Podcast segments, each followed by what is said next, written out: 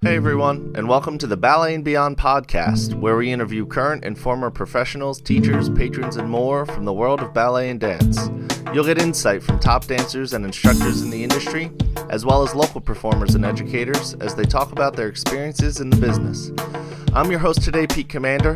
If you're from the greater Baltimore area, don't forget to check out Charm City Ballet, located in Cockeysville, where we offer classes for all dancers ages 3 through adult. Visit www.charmcityballet.com for information on classes, auditions, and upcoming performances. This is our second episode of Ballet and Beyond, and today's guest is former Washington Ballet soloist Rebecca Volpel. Becca trained at the Kirov Academy as well as Maryland Youth Ballet and was featured in the award winning 2011 documentary First Position.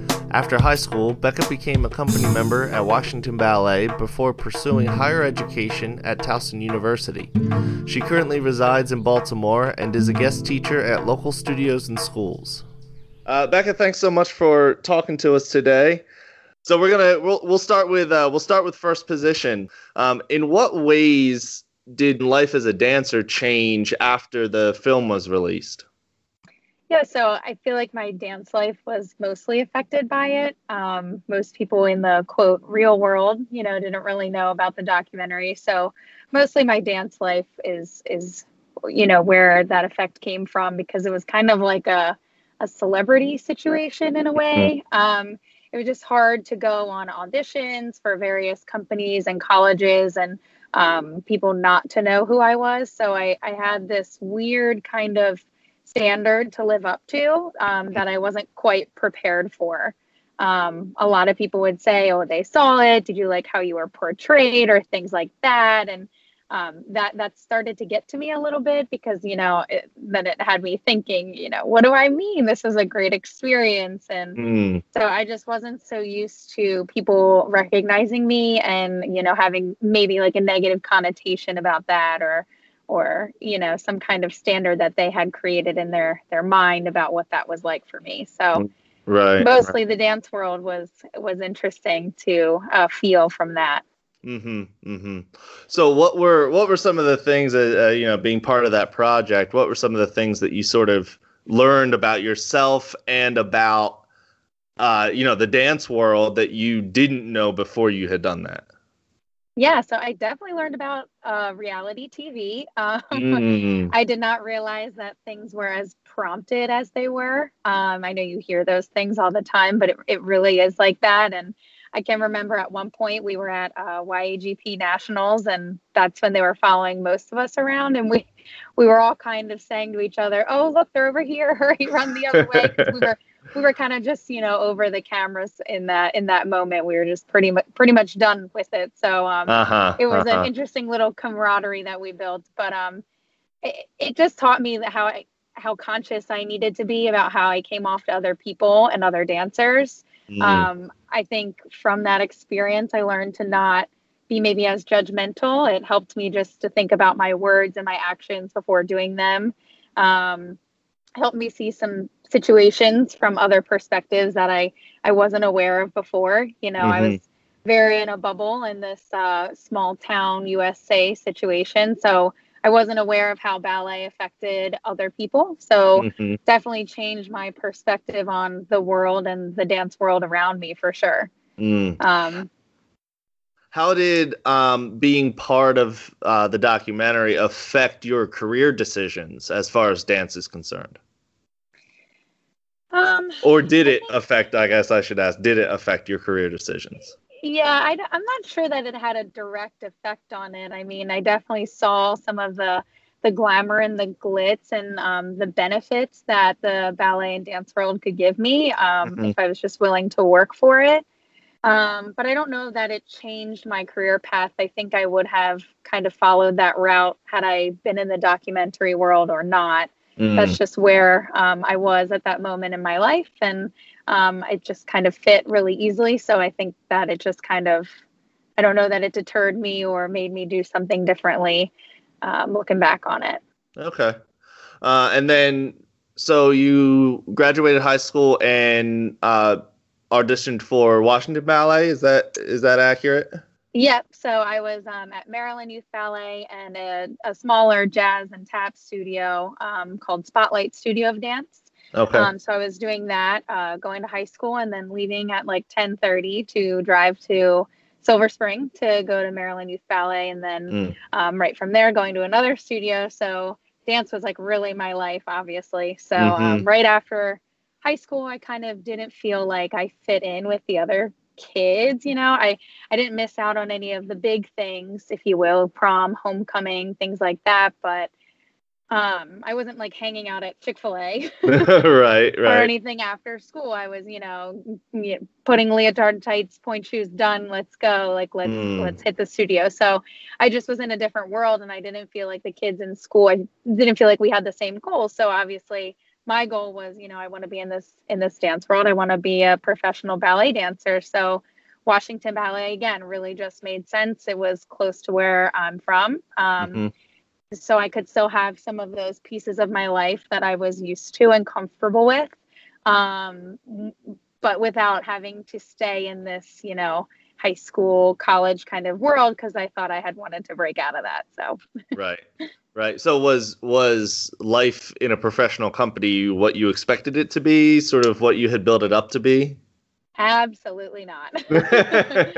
um, you know, again, referencing the glamour and the glitz. I mean, there mm-hmm. was some of that, but it is tough. I mean, that is just hard work. It's just constant hustle. And I think the thing that I really started to not like about it was um, the relationship aspect of it. So, mm-hmm. You, you know, you hear those horror stories of people, I don't even know, glass in the pointe shoes or whatever. But it was more so just like, you know, the people that I wanted to be friends with and because I'm all I've always been a social person are are now my competitors. And mm. yet we have to dance together in the corps, but we're also fighting for that one soloist spot. So it, it just became very difficult to build relationships with your coworkers without, you know, giving up something that you want and something that you're striving to do. So mm. that became really difficult. And I think that's part of the reason why it, it was not for me. Um, I just, I, I couldn't handle that pressure. I couldn't handle that. Um, I mean, and aside from the relationship aspect of it, it's, you know, dancing all day, performing all night, going home, doing it again. Um, and like I said, I, I lived at home. So I was on a first company member salary. So my uh-huh. choice was to save money, you know, live at home. And the commute was two hours one way. So that mm. took on me too. And I think it was just a number of things that I was like, wow, this is this is not what I thought.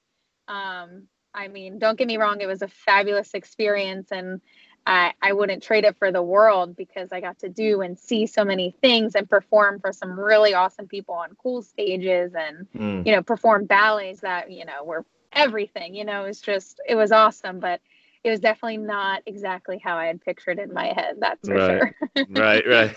And so you went back to school. You went, uh, you went to Towson. Yep, Towson University. So both of my parents went there, and again, it was comfortable.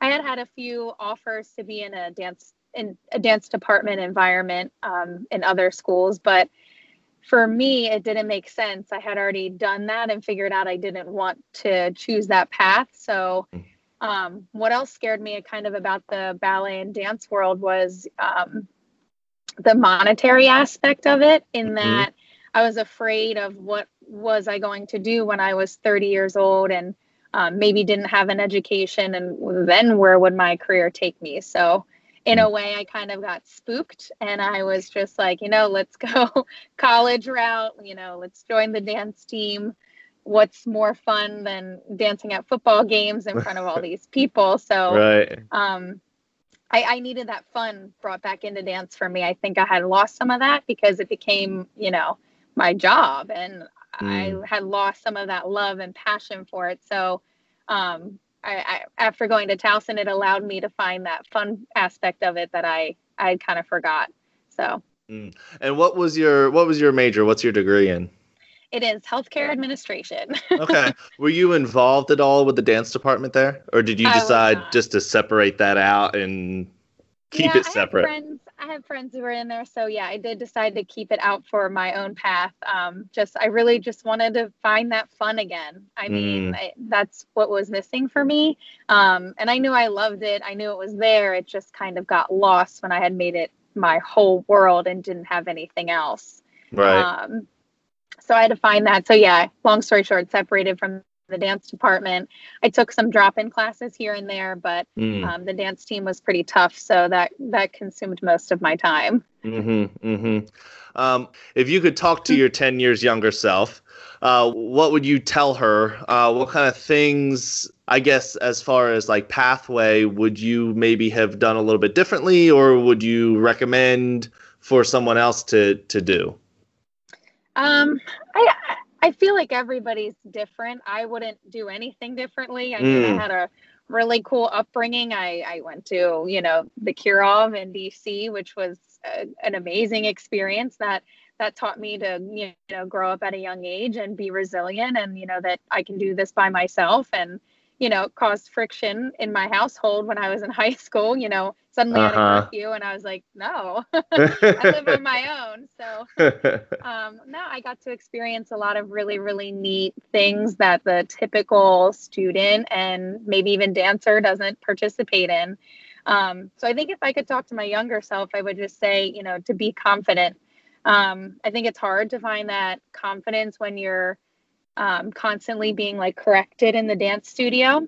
Mm. So um, I think you know taking that with a, grain of salt and recognizing that um, you know this is temporary. I'm not going to be getting corrected for this forever, or I'm not going to be getting this feedback forever.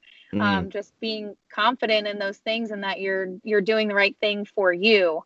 Um, I think a lot of times, especially with social media, I'm lucky I didn't have that growing up, so I didn't have that influence on me. But I think now it can be very difficult and daunting for people to look and say, oh, well, so and so did it this way. I have to do it that way. Mm. And that's just not how, at least, my path was. And it's not how um, I, I was really brought up either. My parents mm. definitely gave me the freedom to explore, which was lovely. But um, yeah, I mean, looking back, I don't think I would. I would do much else differently. I, I learned from every single thing that I went through. Those those moments that you know broke me down and you know hurt a little bit it definitely made me stronger in the end and mm. i think what's funny now like even in a corporate environment or you know in my personal life um, if something makes me nervous i always just look back to the things that i've previously done and i think to myself wow if i can dance on that stage or if i can overcome that you know nerve-wracking moment then yeah, i can do this like this is this is teeny in the grand scheme of things so mm. um, yeah i think everything that i, I went through um, good bad ugly definitely helped mold me into the person professionally personally um, teacher uh, that i that i am today mm. so. so. you mentioned teacher what are you doing what are you doing now um, i know you're teaching uh, locally but talk to us about where and what and how so, aside from guest teaching at a few fun summer intensives and things like that this summer, um, I teach uh, fitness classes. So, that's kind of how I keep myself in, you know, dancer shape, if you will. Um, I fell into barre a couple years ago um, and I absolutely love it. So, I teach Soul Body Barre all over the Baltimore area. I teach at Brick Bodies, Padonia.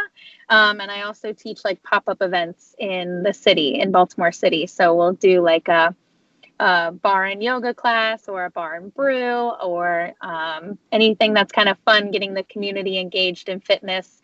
Um, I think that will be my next challenge and endeavor is trying to find a way to get the community excited and caring mm. about fitness. So Excellent. We'll Excellent. Awesome. Yeah. well, thanks so much for joining us today and uh, and being on the show. Yeah, thank you for having me. This was awesome. If you haven't already, go check out First Position wherever you get your movies. It gives great insight into the life of young dancers and is a great resource for anyone who isn't familiar with the world of ballet. This episode was brought to you by Charm City Ballet. If you live in the greater Baltimore area, don't forget to check out Charm City Ballet located in Cockeysville. Visit www.charmcityballet.com for information on classes, auditions, and upcoming performances. Next week, we have ABT company member Alex Basmagy on the show. If you enjoyed this episode, please consider giving Ballet and Beyond a review on Apple Podcasts, Stitcher, or wherever you get your podcasts.